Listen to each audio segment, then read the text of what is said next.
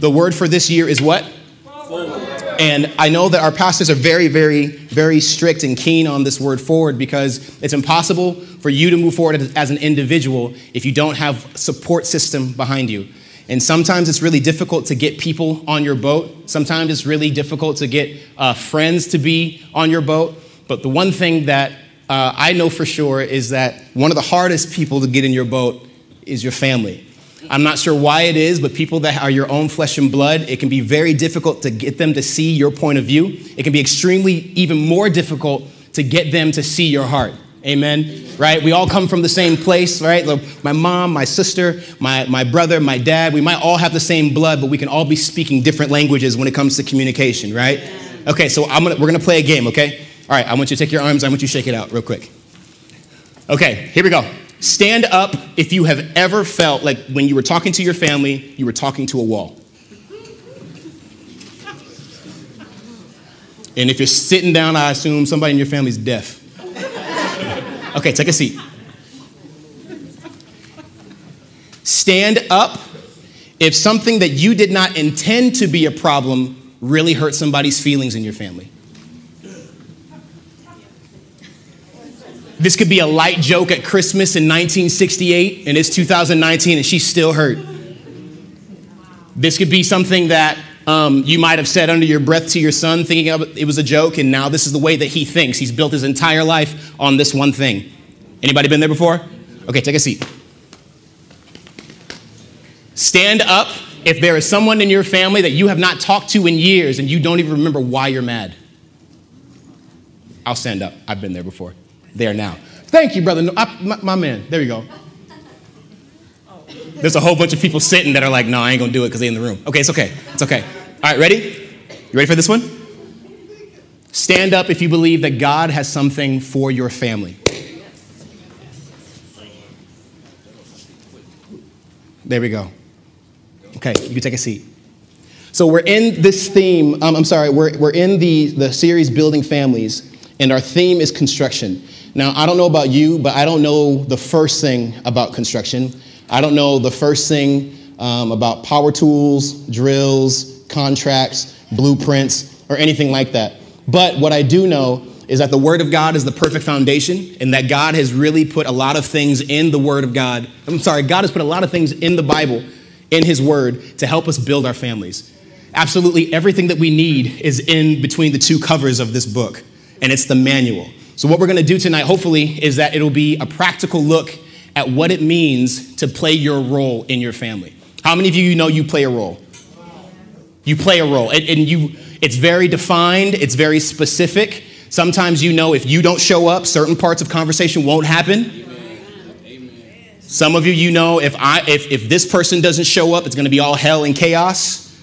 Some of y'all know if that person shows up, it's gonna be hell and chaos. But each and every one of us has a role in our family, and I want you to know one thing. Can you go to my slide, please? Oh, hold on. Each person in my family is essential. Can you say that? Say it like you mean it. One more time. Each person in my family is essential. It is so easy for us to have our feelings hurt, for us to have our hearts broken, or for us to become frustrated with family and to write them off. It's easier for us to check people off and leave them behind than it is to deal with the issue. Can I get an amen? amen? But I want you to know one thing is that every single person in your family, my family, your family, the families that are listening by podcast or that are watching by Facebook, every single person in your family is essential to God blessing you. Because this is the wonderful thing about God God's not just going to bless one person. He's going to bless the entire family because that's how God works. God, how many of you believe that this is a place of overflow? Amen right? God is a God of more than enough. And sometimes the blessing comes through a single person, which is probably you that's sitting here, right? So I was, I was sitting um, the last couple of days trying to figure out exactly what I was going to teach. This message that I'm teaching, I wrote it. Um, well, I didn't write it, but well, yeah. What do you call it? I, I, conjured it. What do you say? Like I, I put it together. I guess me and God. I guess um, I wrote it about a year and a half ago while me and my family were going through like the first bout of transition in our family. Um, so I turned 26, wow, 26 last week. But um, when I turned 24 years old, there was like this milestone that I hit, like mentally, psychologically, spiritually, and like socially, that it was almost like a rearing in the household. Does that make sense? So, for those of you that may not know, there are like some cornerstones that every person hits. Like five years old. Oh, I'm, I'm sorry. The first is when you can recognize that you're a person. This happens around like six to seven months, where you look in the mirror and you're like, wow, there's actually somebody there. Oh, that and like babies will start to recognize, like, wow, I'm actually here, right? Then about five years old, cognitively, you start to actually learn things by by like voluntarily. Before then, you learn like how to breathe, you learn how to eat, and all these other things. But then, by the age of five, you learn things that you like. I have to actually put effort into learning. That's why we give kids toys that make them think. Put the square peg in the the round peg in the right? So then you get to the age of 13. Sometimes in girls it's a little bit earlier, but 13 is like where this prepubescent age stage comes, where you start feeling yourself, smelling yourself, and now you're able to uh, basically procreate, but you're extremely immature. Then there's the age of 18, where in the world it's the rite of passage, right? Like you're already an adult, which is not true because we understand that the brain doesn't fully develop until 26 and you're not saved until you die. So we know that, right? I was supposed to laugh at that. That's not funny. I hate how people are like, yeah, you're right. I ain't saved until, no. So at the age of 18, that's another rite of passage. But then there's another age, it's 21. At 21, legally, there's some things that you can do. But at that point in time, if you haven't figured out who you are, it's a little bit too late. It's, it's like, and I'm, it's, it's like you're, you're a little bit behind the ball because by 21, you should already be making those steps leaving to cleave. You know what I mean? Like not leaving to cleave to a spouse or to someone that you're in love with, but leaving to cleave to your passion. Leaving to cleave to your purpose, leaving to cleave to how you think about the world. Because your parents at 21 years, or whatever your foundation of knowledge is, should have built you up to the point where you can now have your own knowledge base, built on what you were, what you were taught. So I turned 24 years old as I was writing this message, 24 years old, and it was at this point where, like, I wasn't I would disagree with my family, but I wasn't trying to be disobedient. So when I would say no, it wasn't like I was trying to like be defiant and stand straight up and say like you're wrong, you don't know what you're talking about, but it was more so saying like I'm an individual and if you trust me and if you trust your parenting, you'll trust me because I watched a lot of my friends who didn't trust their kids. And in my head, I was like, so if you're the only person that they're learning knowledge from, is it that you don't trust your child or is it that you don't trust the job that you did with them? So in my mind, at 20, I'm sorry, I don't know how to like beat through the bush. We just set it on fire. So at 24, I'm sitting at home and we would get into like these argu- not arguments, well, no, arguments. We get into these arguments, and in our family, we're communicators. So we don't yell. We talk very calmly and in long sentences. So it very it frustrates some people when we're arguing because they think that we're talking and it's literally like grenades and like arrows. You just don't know it. You want me to give you an example? This is what'll happen. My dad would say like, I, I really, hold on, that's not right. I really just don't understand why you're speaking to me in the way that you're speaking. Could you please explain to me from where you're coming from? And people at the table like, wow, they're so put together. And I'm sitting there like, you don't even know what's going on. So 24 years old, I'm sitting in the house, and my, my mother or my father would come and tell me to do X, Y, and Z with my finances.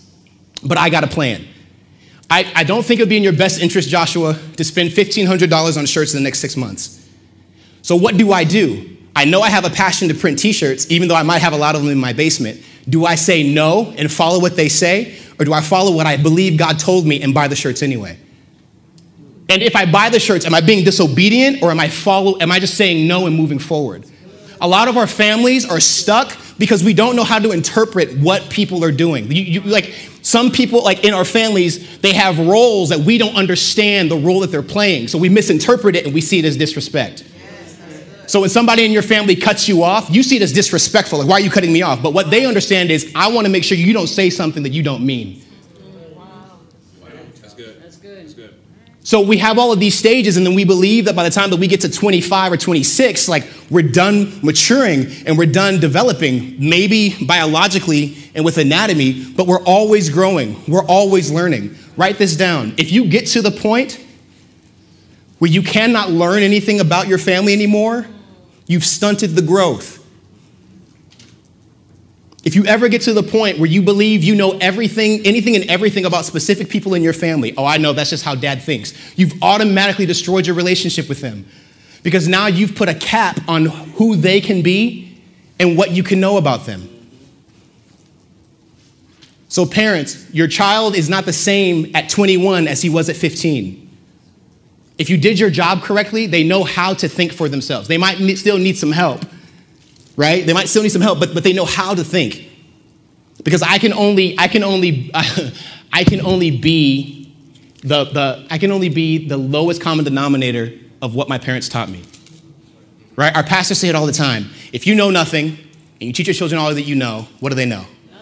Nothing. Because I can't give you everything that I know. So if I give you nothing, you're getting half of nothing. So then, like, right? Like, even if you gave me everything in the world, I'm still only gonna get half of everything you told me. So if you give me half of nothing, I, I'm, I'm doubly out of luck. Have I set the foundation? Are we good? Okay, so what did I say before? Each person in my family is essential. Every single person in my family is essential. Those that have passed away, those that we think that are too far gone, those that are strung out, those that are in prison, those that are dead, those that are to, that are to come, they all are interwoven into the cloth that is your family.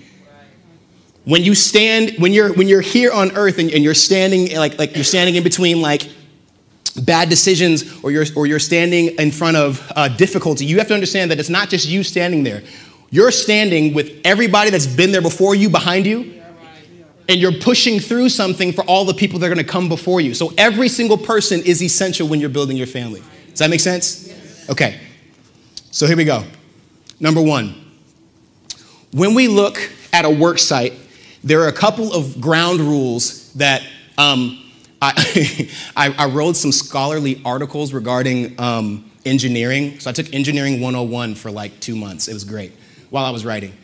And there are a couple of rules that I've, that I've seen in all like the documents and like in all the TV shows and like, and like all like the social media. Like, you know, like how they, they'll, they'll show you how to like uh, fix a tub on Instagram in 60 seconds. Or they'll show you how to install, I don't know, floor tile in 60 seconds. So I watched a lot of those videos. So this is the first thing. Can you read it? It says, each person on a work site has a purpose. So that means if you do not, if you are not receiving a paycheck for this specific project, you have no business being on the work site. So if you do not have a specific role here, if you do not have, if you're not receiving a paycheck from the, from the site manager, there's no need for you to be here. In your family, if they do not have the blood running through the, your blood running through their veins, or they do not have your last name, they do not have a right to be on your work site. A lot of us have people that don't understand the like what the, the inner goings of our families trying to give us advice about how to run our families. The paycheck like they don't they don't have the authority to say things in our lives. Now there are some people that god will bless you with right that will that will use favor and that will step into your life and say like this is how you're supposed to do it or watch my family as we do it but every other person that comes in and tries to give you advice, you ever got advice from somebody that you're like, who, who are you talking to? A lot of us, we build our foundations on people that don't even understand what we're going through. Well, Tammy said, what Jonathan said,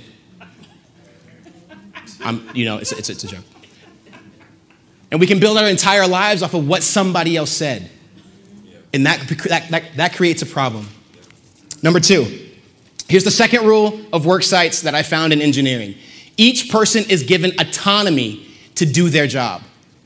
Once you come onto the work site, if my job is to hammer nails, I have the job to hammer nails. I don't have somebody looking over my shoulder telling me how to hammer nails. I don't have somebody trying to make sure that I watch a 20 minute video every day just to make sure that I have the capacity. I don't have somebody, anybody ever been middle managed before?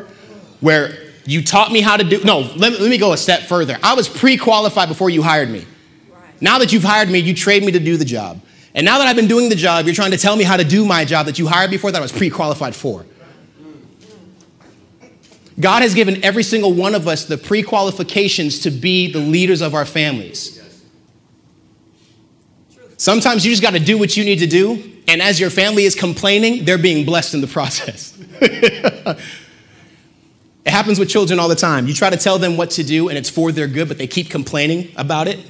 And you don't say anything, and in your mind, you're probably thinking, like, if they only knew how much I'm setting them up right now.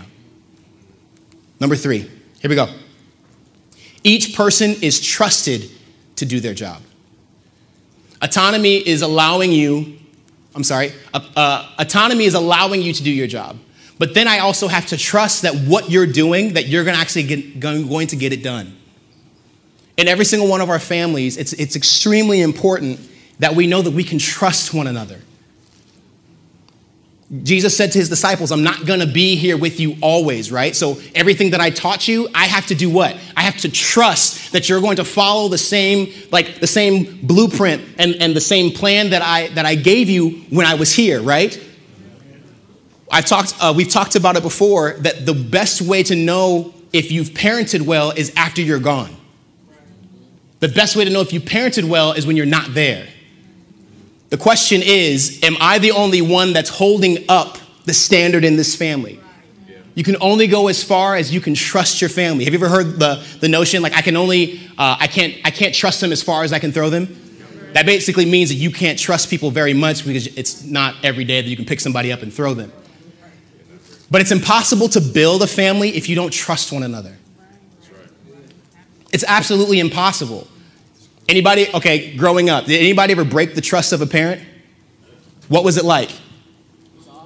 It sucks. You don't understand, you do not understand trust until you break it. I, am a strong believer in it. You do not understand how much somebody loves you or how, some, how, how much trust somebody has with you until you have to rebuild it. Because rebuilding it takes a lot of time, takes a lot of energy, and it takes a lot of sacrifice. And a lot of us are spending a lot of time not trusting people. Where, we're spending a lot of time in our families, because I've been there before, I'll be totally honest, where uh, I can get a Christmas present or a birthday present or get a text saying, I love you, and I can't even receive the text message or the birthday present because I still don't trust what happened a couple months ago. But we haven't talked about it. So that's why you can, like, like us, us as people, we, we, can, we can want so much to have our family have a conversation, but it's impossible to build with somebody on a work site if I can't trust you with a nail gun. If we're trying to build a house and I give you a saw, but I don't trust you, I'm gonna be watching everything that you do.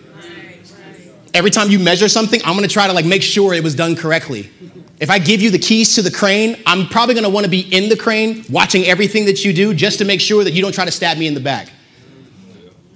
In order for us to build our families, we have to have autonomy to do our jobs, but we also have to trust that each person in this family is holding up the values that make this family what it is.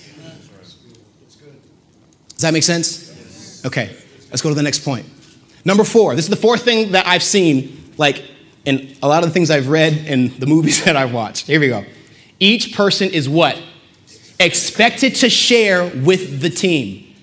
At the end of the workday, each person has to either sign off on a sheet or they have to write up a, like an email or report or a quota and they give it to the site manager. And basically what the site manager does is they take all that information they compile it into a document and they do what? They send it to everybody else that's been working. That way when they come back tomorrow they don't repeat the work that they did the day before. Or so they can pick up from where they left off. Have you guys ever been in a place in your family where like you you, you feel like you've like like i thought we beat this like, how are we back here? I, I thought we talked about this. Talking about something doesn't mean you fixed it. That was a good talk, but nothing was, we, we didn't do anything. We, we didn't do anything. Just because you nailed a hundred nails into a board doesn't mean you built anything. You could have just nailed them all into the ground. So the site manager has to take everything that every single department has come from the welder, um, the, uh, the mason, the, the electrician. He takes everything that they've done and he puts it in a manifesto, basically, like a, like a memo, and he sends it to everybody because everybody on your team needs to know what everybody's doing. Because if I don't know what, let's say like me, me, Chris, and Jenna, right? We're in a family. If I don't know what he's doing, I won't see what he does as important. It is, it is very important in your family that you let your family know what you do and why it's important. I watched this video where uh, these two girls on Instagram, they had, they had got caught like smoking and they got out of some guy's car weed, that is. They got caught getting out of some guy's car, and like they were in the bathroom, like snickering and like recording their mom on the outside of the door, praying. I mean, and she was like going in, like, like spiritual warfare, saying like, like this is not going to take over my family and these these two girls were blessed and like they they are the they are the daughters of the most high god and these two girls are laughing. And it's like if they understood the role that their mother is play, playing on the outside of the door like, it, like my mom says all the time if you knew the prayers that i prayed for you that you don't know about there are like there are prayers that are being prayed for you that you don't even know there are car crashes that you should have been in that you don't even understand. You don't even know they happened. Right? like you you weren't even supposed to know. Like this is what I love. This is what I love so much. And this is another message, but I got to go there. In the book of Eden, the reason why God didn't want the children, like He didn't want Adam and Eve to eat from the uh, the the tree, is because He didn't want them to know some things right? Like I talked about it before. He didn't want them to know divorce. He didn't want them to know sickness. He didn't want them to know hurt and pain. If you don't want your family to know hurt and pain, we have to listen to one another when we're talking to one another. We have more respect for people that are meaning to do us harm than we do the people that we stay under the same roof with. We'll spend time, we'll spend money, and we'll spend our energy with people that will curse us out and we'll laugh at it rather than the people that we share the same home with. Each person on a work site is expected to share. It's not you get a choice to tell me what you did today. This is why family dinner is so important. When we sit around this table, if we're trying to build something, once you sit down, it's not that you just get to eat and go up to your room. When you sit down, you are what? Expected to tell me what's going on. My parents used to get to this point, like we had to speak 20 words we had to speak at least 20 words. There was this weird time, like when we're 13, we're like dumb. I don't know what it is. I really don't know what it is, but we're like stupid. It's like dumb days, like dumb days are drug out. Like, and he would, he would my, my father would tell me, because he, he would say, You have to speak to me, because once you close the door to your room, I'm not there. A lot of us as children, we make sanctuaries in our rooms because it's private, it's quiet, and you won't walk in. Like, I know that if I go to my room, the conversation's over. I had a friend of mine who would have conversations with his parents, and he would call her by her first name. First of all, red flag. red flag. He'd be like, Look, Cassandra. And I was like, Whoa. I didn't even know my mom's name until I was like 12. Like, you're Linnell? I thought your name was mom. Um, they had this conversation, and like, he, he left me at the dinner table with his mom and he went upstairs and shut the door. And then, like, it's weird because, like, she started, like, monologuing to me. I'm 13. I'm just trying to eat and play Xbox. I don't care about your guys' family problems. And she would say things like, You don't do that to your mother, do you? Like, you wouldn't, like, have you ever done that to your mother before? The first thing I thought was, There ain't no way. to sit down at the table and get up, like, that's like disrespect. To not I'm just being honest. To for my parents to be talking to me and me not to make eye contact, I used to get whooped for that. Anybody else suck your teeth, roll your eye? It, it, there was there was no there was no such thing. I was expected to be an adult at the table and to share with my family what I've experienced in that entire day. A lot of you, you're oh my God, a lot of us as people Sitting down at the dinner table is so difficult because the enemy understands if they get down and start talking, it might be over chicken, it might be over a, a, casserole if that's what your family does, it might be over a pizza. But I think the enemy knows that if we get these people down and if they start talking about what happened with them at their day, a lot of the stuff that they'll be addicted at at 30 will be trumped at 12. Dad, I saw something on the computer this morning and it really made me, it made me feel good, but I felt bad about it. We could destroy pornography at 12 rather than having to deal with it at 45. A young lady can say, Somebody looked at me the wrong way at the grocery store today and I didn't feel good about it, instead of having to be sexually assaulted later on and not having to say anything about it. If we talk in our, can I talk tonight? If we talk in our families, if we have conversations about the things that happen with us during our day, we don't have to keep starting over. Because that the enemy doesn't win once, somebody, once one person's strung out. The enemy doesn't win when one person is divorced. The enemy wins once your family has to start from the beginning. When grandmama and grandpapa did all this stuff for 70 years, I mean, they worked hard to own their home. They worked hard to get their citizenship into this country. They worked hard for that pension. And now you want to do something different. And like what they did doesn't even mean anything. Somebody say, talk to your family. Talk to your family. You are expected to speak. It's not about how you feel. I don't feel like talking today. I never got to use that as an excuse. Like I don't, I don't get that. When my parents would ask me questions, like I've never got the opportunity to say, like, I really don't feel like talking today. What is that? I might have pertinent information that might save our family. You have to help your family, family you. You, you, have, you, you have to help your family by telling them what you know. If you're working on a work site, and I know that Marvin did a terrible job of, of framing this house, you did a terrible job of framing this house, but I allow us to go on doing the work, the house can collapse. And now who's responsible? Marvin and me. We're both responsible because you can be responsible for things you don't even know. That's why when you watch like the Oprah show or the Dr. Phil show and people are sitting there crying, dad's 75 years old, his daughter's 50, and his granddaughter's like, like 12, and they're like, we didn't know. How did a problem happen for three generations and nobody knew? It's because nobody said anything. If you are going to be a part of building this house in your family, you have to talk. Even contractors, people that we bring in to do a job just for a couple of days, they still have to tell us what they did. You can't let anybody up in your house do whatever and then walk out and not tell you, and then have an attitude about telling you.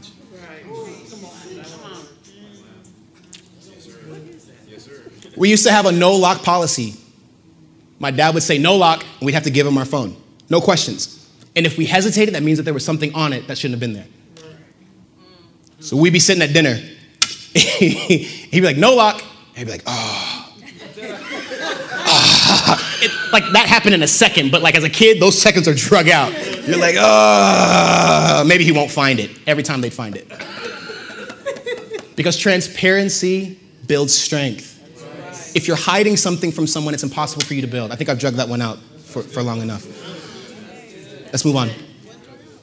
So let, let's read Romans 12, 3 through 6. This is the message Bible. Here it is. In this way, we are like the various parts of a human body.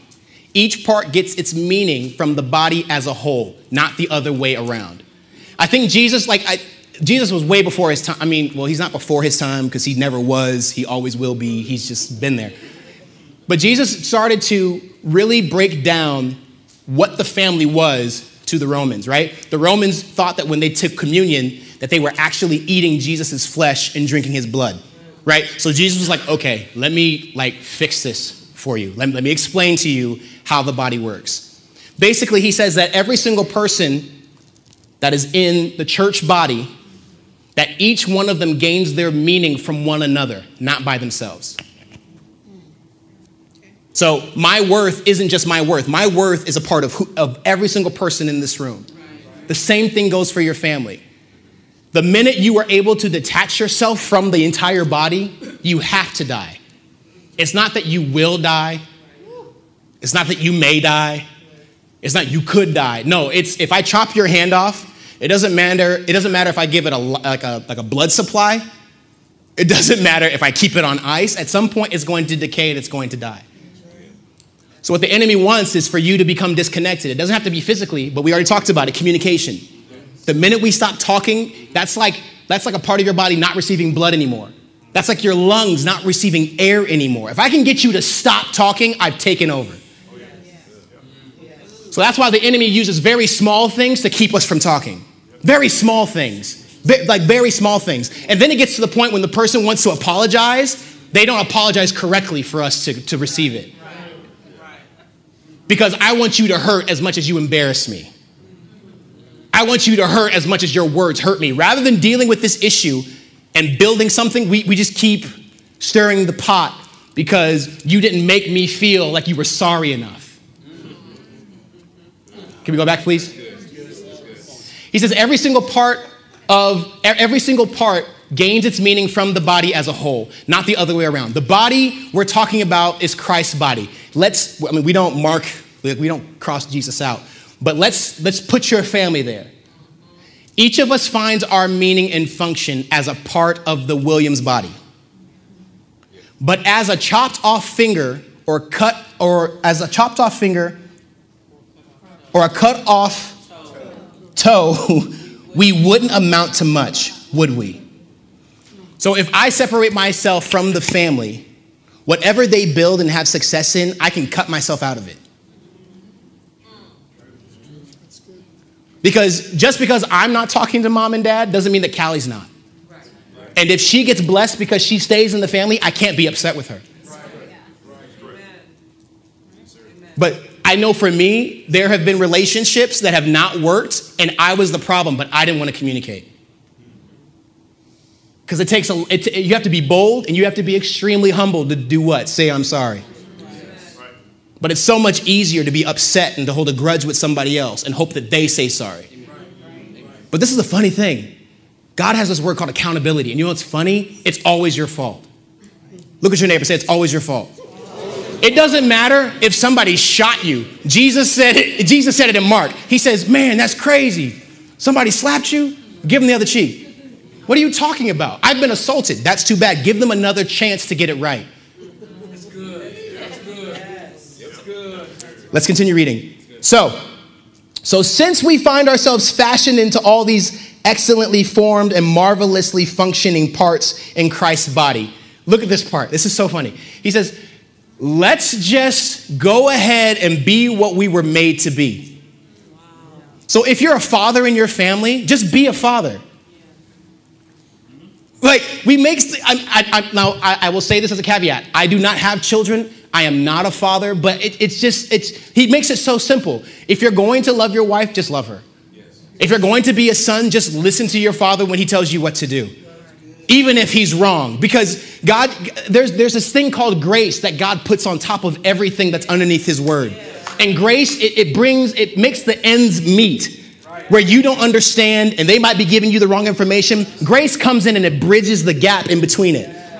So a lot of young men will come and talk to me and they're like, man, my dad's crazy. I'm like, I don't doubt it. My dad's not making any sense. I don't doubt that either. He told me to do something that's crazy. I'm, I'm don't doubt that. Well, I'm not going to do it. Mm, I don't know about that one. So then they'll ask me like a, a, crazy question. So if your dad told you to jump off a bridge, you would jump? Most definitely. Why? Because there's grace in my obedience, not in my actions.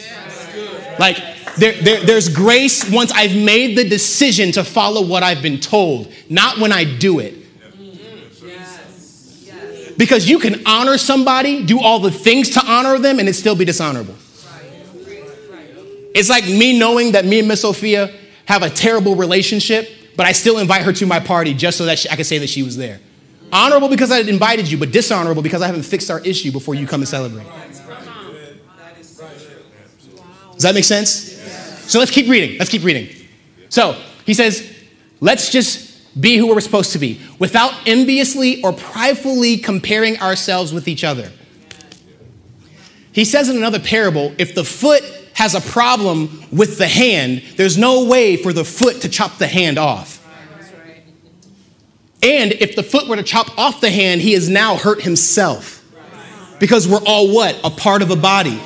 So getting even in your family, you might feel like, oh man, I, I told them. Anybody ever been there before?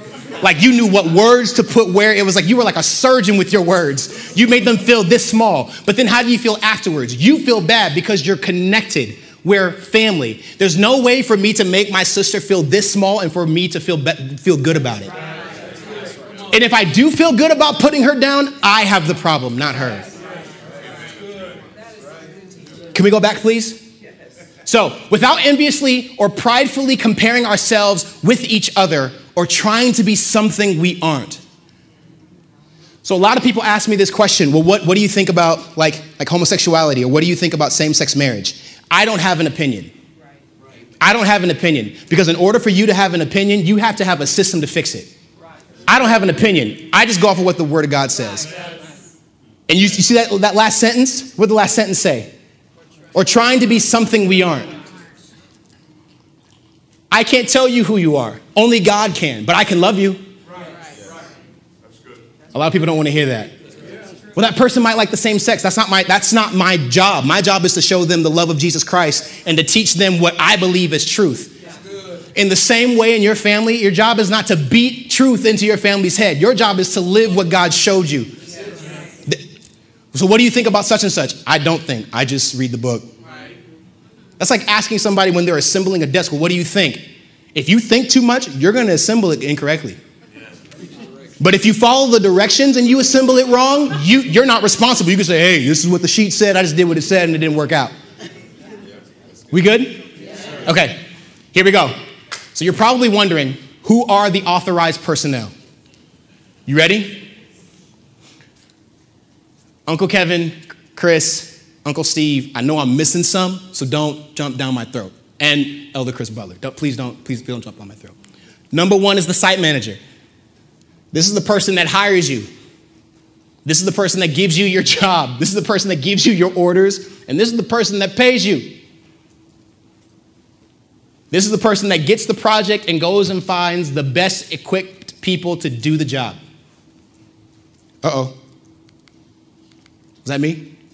Number two is the contractors. These are individuals that have, that have specific skills, spe- uh, specific characteristics about them that they do well. And you want to know something about them? They might be a jack of all trades, but they only master one thing. I mean, I can do some electrical work, but I can frame a house. I, I might do some plumbing. I might do some plumbing, but I know how to do roofs. So you always hire contractors for what their strong suit is, not what they can do. That's good. You don't, you don't, you don't hire somebody for what they do secondary. When I go to the barber, I don't find the barber that can do a hairline. No, dog. Mm-mm. Hairlines should be what you do, not what you can do. So when I'm looking for a mate, I'm looking for someone who can who is a wife, not who can be. When I'm looking for somebody to build my life with called friends, I'm looking for somebody who is a friend, not, oh, I could be your friend if you need me to be. Because that comes with contingencies. For a contractor, that means that once it's raining outside, you just don't show up. Or if I'm late on the paycheck because something happened in our internal system, you just don't show up to work because I didn't pay you. Does that make sense? Yes. Mighty quiet. Number three, framers. These individuals, they, they like, it's so cool. Have you got, and it's about to happen probably once the ground starts to get a little bit softer and it's not frozen, but I guess we're supposed to get like 8 to 13 inches in the next couple of days. Once the ground starts to get warm and pliable, they start putting out boards and they start framing homes. Like you start to see the skeleton of the home, right? Like what, you, you can almost start to see, like, oh, that's gonna be a bathroom. Oh, that's gonna be such and such. That's gonna be the master bedroom, right? Here's the next part the plumbers, the people that run the pipes throughout the entire house, so the entire house at least has water, and all the bad stuff can get out of there. Thank God for plumbing. Number five is the electrician. We need light, we need heat, we need energy so that we can plug up our phones. so that we can have an alarm clock so we don't have to lie and be like, my alarm clock didn't go off, there was a power outage. Everybody ever had that before? With a power outage, it resets your clock? I use it as an excuse every time. It's awesome. just kidding, just kidding. Here we go. Number six, we have masons. These individuals create cement, they, they, they, they build foundations, they build bricks. At the end of everything, the masons are the ones that put the brick on the outside of the house. It's like the finishing touch. It's, it's what makes the house, um, to you, it looks pretty because it's all brick, but to the mason, now the house is fortified. It, it, ha- it has meaning, it has purpose. It, it's, this is the end of the project. And then last, we have welders. They, they, they fuse things together. They bring two parts that really don't make any sense, and with enough heat and enough pressure and enough energy, they, they, they bind them together. Now, if you know me with analogies, I got something for each one of these. Are you ready? You sure? Here we go. The site manager. They guard all activity and oversee everything in the family. If you're the site manager, your family comes and talks to you because this, they'll say things like this Well, you're going to listen to me. Or you won't judge me. Or if you're the oldest son or the baby, the, the, the baby child, well, you aren't going to tell mom and dad. They trust you because it's your job to oversee all of the activities in the house.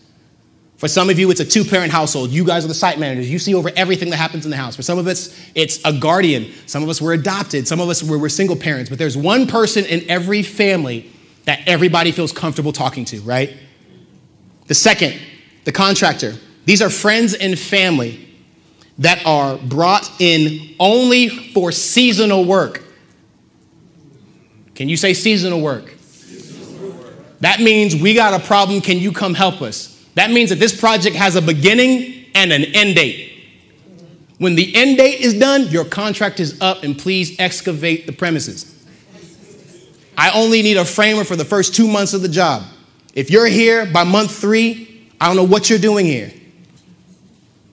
For what you're building, you will bring contractors in, family and friends, people from the outside to come and help you in seasons.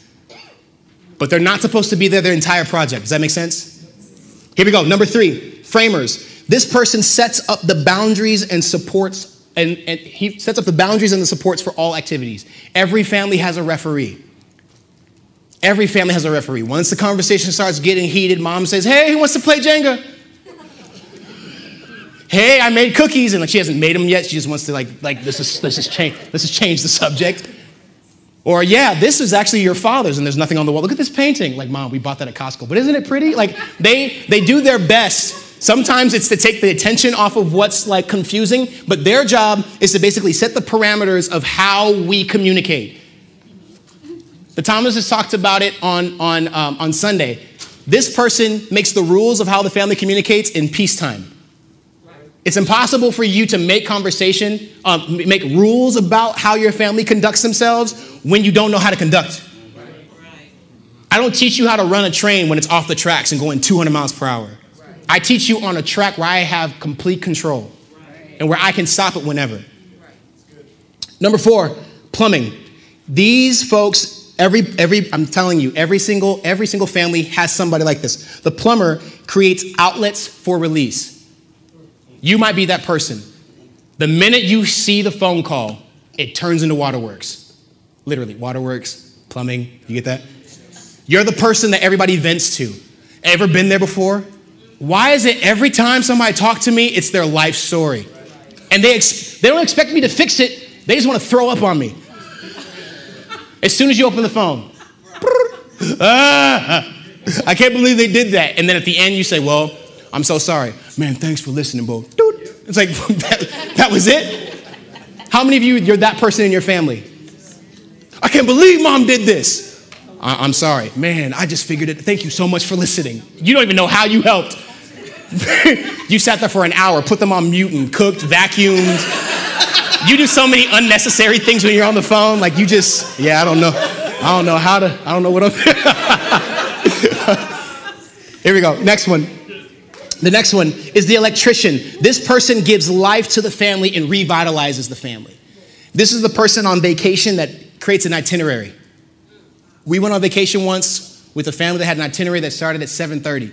When I tell you I wanted to fight them, but it was one of the best vacations ever because we never had to think about what fun was coming next. And if what we were doing at 8 o'clock wasn't fun, they had like three other options to do. One of, the, one of your roles in your family, it, it might be somebody sitting in this room. Your job is to bring life to the family. When there's, a, when there's a moment where everything is dead or where it feels like we can't go anywhere, they're the ones that make you laugh like in the midst of your enemies. Right? Like you're at a funeral and it's really sad, but you got that one person as soon as they walk through the door. I got a favorite cousin. I'm like, cuz, what's good? I, we don't even have to talk. It's just the presence that when you walk into the room, God walks in with you and brings the happy. The next is the mason. This person protects the family with their words and actions. This person is also the one that will speak their mind easily. Remember, masons, they work with concrete, they work with hard materials. Because at the end of building a house, they're the ones that put the brick on the end of it. How many of y'all, that's you? My words might be hard, but they're, but they're necessary. I'm not an electrician. I'm not here to make you feel good and like give you energy and joy. I'm a mason. My job is to put brick on this house so it doesn't get blown over. And I use hard material. Remember the three little pigs? Remember? The first one made his house out of what? The second one made his house out of what? And the, and the third one made it out of what? Brick. And the first two were just happy. Like, aren't y'all gonna build something sustainable? No, bro, we wanna play this flute, dog. We gonna make music. So I built my house out of straw. What about the other one? Man, you ain't gonna build nothing fortified? No, dog, I wanna play this, this flute, dog. Yeah. So I'm gonna build my house out of sticks and be done with it. But then what happens? When the wolf comes to blow down the other two houses, where do they run? And that pig is really mean, right? He's only mean when you don't need him. But once you need him, you're glad that they put up, you're glad that they put the time in to make the bricks. A lot of us young people, you're listening by podcast or you're sitting in this room, you don't like your parents because they're Masons. Their job is not to make you feel good. Their job is to put bricks on the outside of you so that when the enemy comes to try to attack you when they're not there, you can't be easily blown over. I just made an analogy out of three little pigs. That's crazy. That's crazy. Man, give me some. That's that's me. We told you I could do it.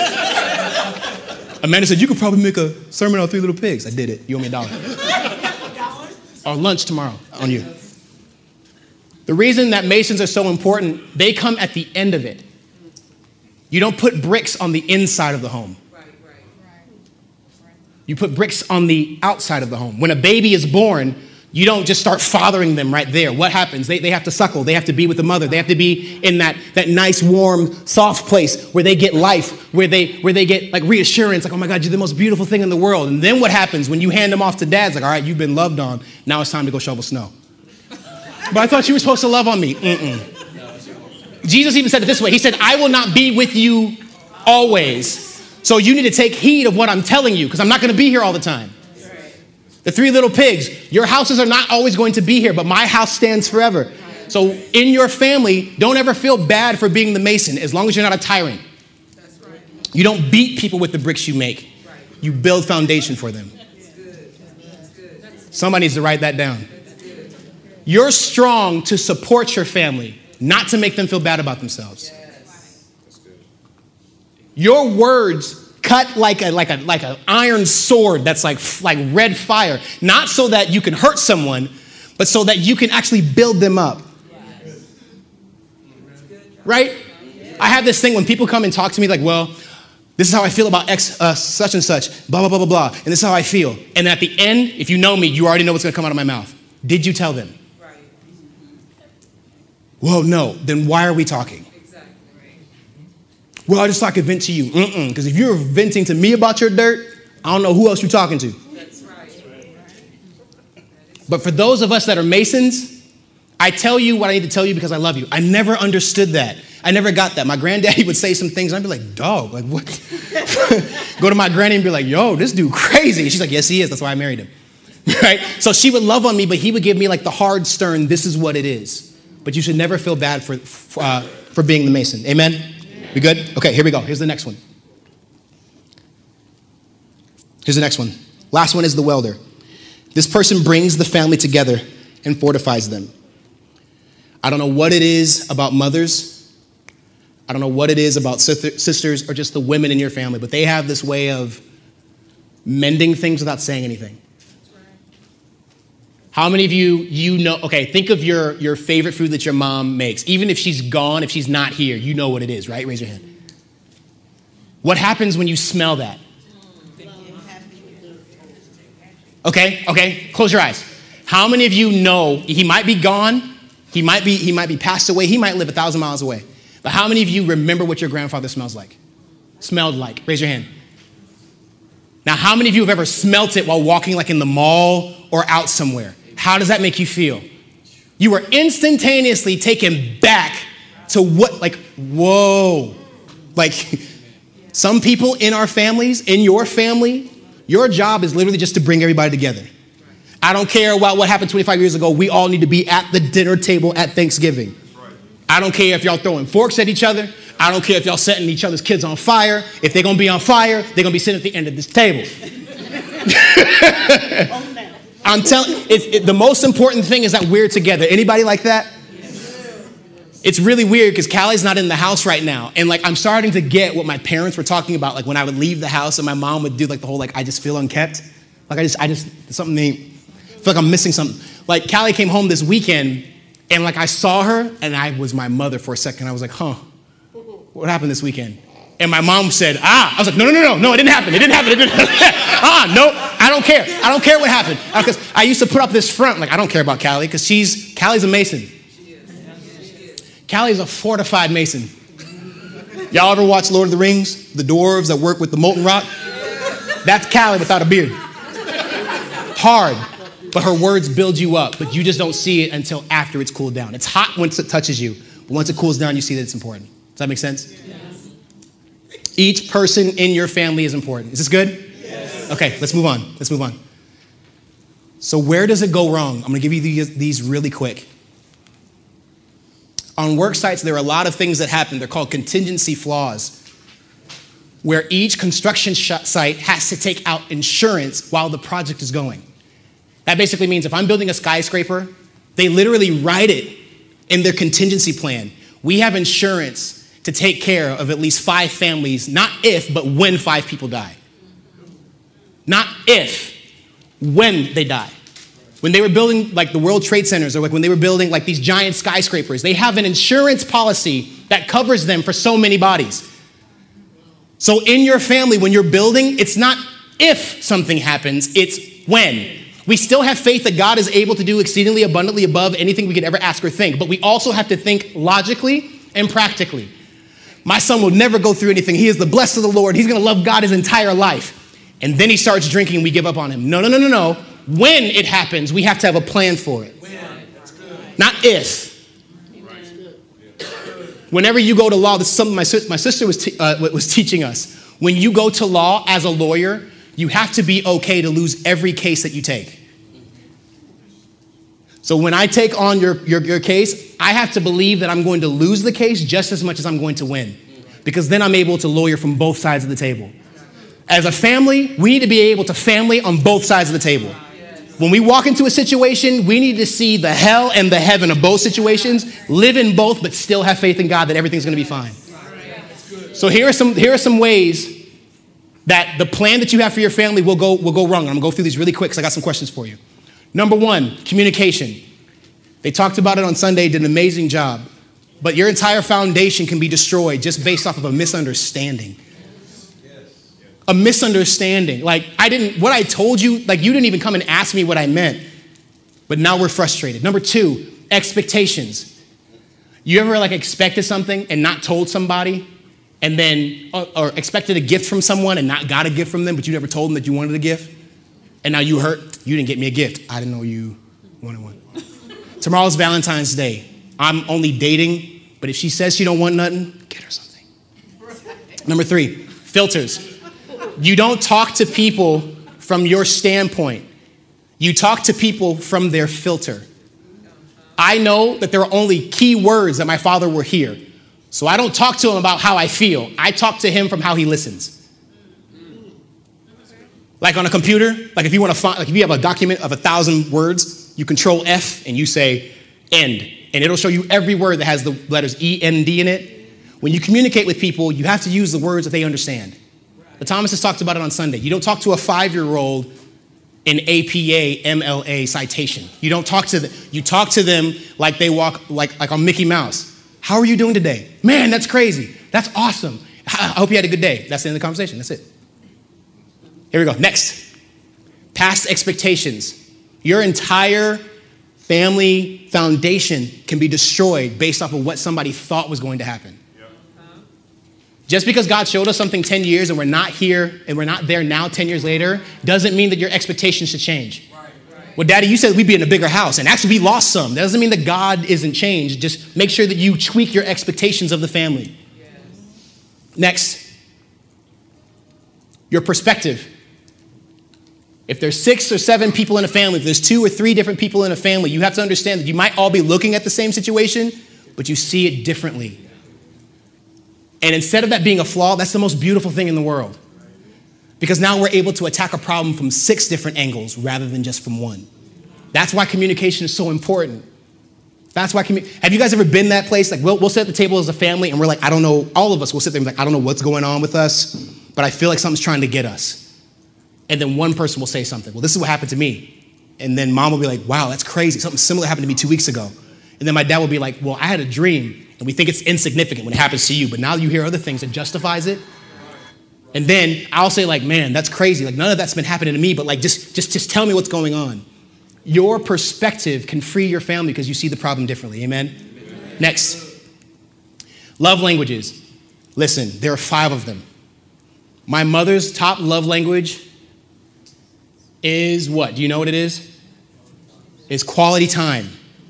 I'm 26 years old. I don't like being at home. But she has fun with me just being home. I don't even have to be in her space, it's just the fact that I'm home. And anytime I leave, she thinks like I don't care about being at home. Well, you just don't like being here. No, I have class. oh, you just don't like being with the family. I have work. Because she's not, like, you know what I'm, like, I, I have other places to be. Another place is this. I know that if I give my sister a gift, she could really care less. Ooh, uh, some shoes. She wants to be talked to. Feed me with your words. That's how I receive. So you need to do your due diligence in realizing how your family receives love. Because you can be talking at your family all day. Man, I love you. I adore you. Blah, blah, blah. And, then, and they're just like, just give me a hug. Because what you're saying doesn't mean anything. And I'm not going to hear anything until you touch me. For some of y'all, y'all bougie. I don't want to hear nothing. Where the paper at?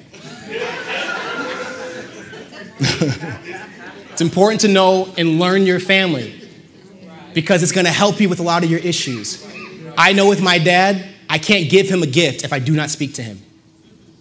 And you cannot walk into our house without speaking to him because his love language is the security he receives through words.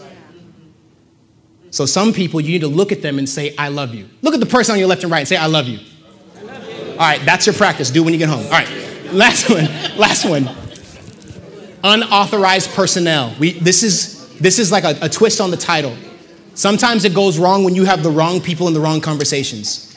Did you know that you have permission to kick people out of your house? Did you know that? Did you know that when there's something that arises in your family that's a problem, the minute it's a problem, you can like like okay, we're done here. We're going home. You know that you can do that? You know that you can have a family reunion with like 30 people there and be like, "Whoa, we talk about something." Wrap it up. We leaving. You have the authority to remove your family from any situation, and you don't have to explain yourself to nobody. To anyone in the grocery store. Well, I don't think you should talk to him that way. We need to go because I'm about to get a charge, yo. we need to go. Okay, here we go. None of these points exist without each other. You cannot build a house without a welder. You cannot build a house without a framer, and you definitely can't do it without a site manager. If you try to, you're gonna build a tree house rather than a mansion. And God wants you to build the most beautiful structure for your family. Does that make sense? Yes. So, okay, you don't need that. Let's talk. Here we go. You guys ready? Was this good tonight? Yes. Okay, here we go. So, these are the two questions I want you to ask yourself. I know that you have homework, but I want us to spend like just 10 minutes in the room Let's think about these two questions. Ready? Read the first one. Who plays what role in your family? Who plays what role in your family? Tell the truth. I'm the mason. Everybody hates me, but I get stuff done. I don't know how to deal with issues. I'm the electrician, but I just make everybody laugh. But and you might think that's unimportant, but it serves its role. What's a house without electricity? Cold. Then what's the second question? What positions are missing in your family? And if you're not married or if it's not your family, if that's a little bit too much, think about your personal life. Because the same things that it takes to build a house with the contractor, the plumber, the framer, takes to build your life. So, what friends are you missing? Do you need a friend that knows how to frame? Do you need a friend that knows how to build boundaries around your life? Do you need a, a, a friend that's a site manager that can fund your dreams? Does that make sense? First question Who plays what role in your family or what role do you play in your family or in your relationships? Second role is what positions are missing? What do you need to get to where you're going? So Ms. Creighton asked me a question. She said, Well, what if I am all of those things? Because earlier, remember, I said um, I had mentioned that you, you might be good at a lot of different things, but you're only good at one thing, right? Like you might be able to do a whole bunch of things, but this is what you do. So this is the answer that I gave her. So if you look at two different two different sides, you might want to write this down. It's gonna be the last thing we talk, and then I'm, we're gonna pray. We're gonna get you out of here. This is what it is. I want you to draw a line in the middle of your paper. Then I want you to draw a circle on both sides. Thank you, Lord, for this analogy. Thank you so so much. I want you to draw a circle on both sides of that paper. Line in the middle. On the left side, I want you to write can. C A N, like Campbell's. Mm-mm, good. On the other side, I want you to write have to. And on the line in the middle, I want you to put the word privilege or opportunity. This is how I explained it, and this might answer the question. I hope it answers, and if not, I hope that the Holy Spirit really gives you what you need, because I'm not perfect. I'm, I am, I reduce myself to not knowing anything. That, that keeps me safe. I don't know everything, and I'm, I'm learning so much, and I'm young and all that other stuff. So this is what it is. For me, I can be a welder, a mason, and all of those other things, but I don't have to be. Did anybody get me? I can be a site manager because I have a great site manager, which is my father. I can be a welder because my mother is a great welder and she's taught me, but she's the welder. But I have the opportunity and the privilege where I don't have to be all of those things. This is so good. For some of you in your family, you're on the opposite end of opportunity. You're on the opposite end of privilege, and you have opportunity because you have to be all of those things. I'm building a house, but I have other people that I get to build a house with. For some of us, you're on the opposite end, and the house will not be built unless you go to work and be all five. So there's a difference between I can be all of these things, but I don't have to. But I honestly believe for those of you that have to, God gives you a certain, uh, He gives you a different. For a mother to be both a mother and a father at the like that, there's like a I don't I like I don't understand it. When somebody tells me my mom raised us, I know my parents had trouble raising me both together. It took a village to give you what you see here. People in this room, I, there's probably people I don't even know about. So if you can do all of that with one person, there's a there. I'm speaking to somebody. There's there's a grace, there's a grace and a mercy that God put on you to, if you have a blended family where you have people in your house that are not your children, but you're able to father them, and there, there's like God put something on top of you where you have to be all of those things, but He gives you the grace to do it. Does that make sense? So I have the privilege that I don't have to be all those things. It's like a smorgasbord. And I, I, I can't apologize for that because that's just where I come from, where I can I don't have to think about electricity. I don't have to be a perfectionist in that because somebody else is. But if you're on the opposite side and you have to, I just honestly believe that there is like an untapped opportunity for God to just give you everything through the Holy Spirit. Does that make sense? If you're doing it without the perfect family blueprint, I'm, I'm telling you, you amaze me. That people, people uh, uh, jumping out of buildings without a parachute, or people eating 10,000 burgers is not surprising to me. People that walk in church and their family is a mess, and they walk out in a year and their family looks better than the people that have been there for years, that's, I'm like, okay, that needs to be in the Guinness Book of World Records.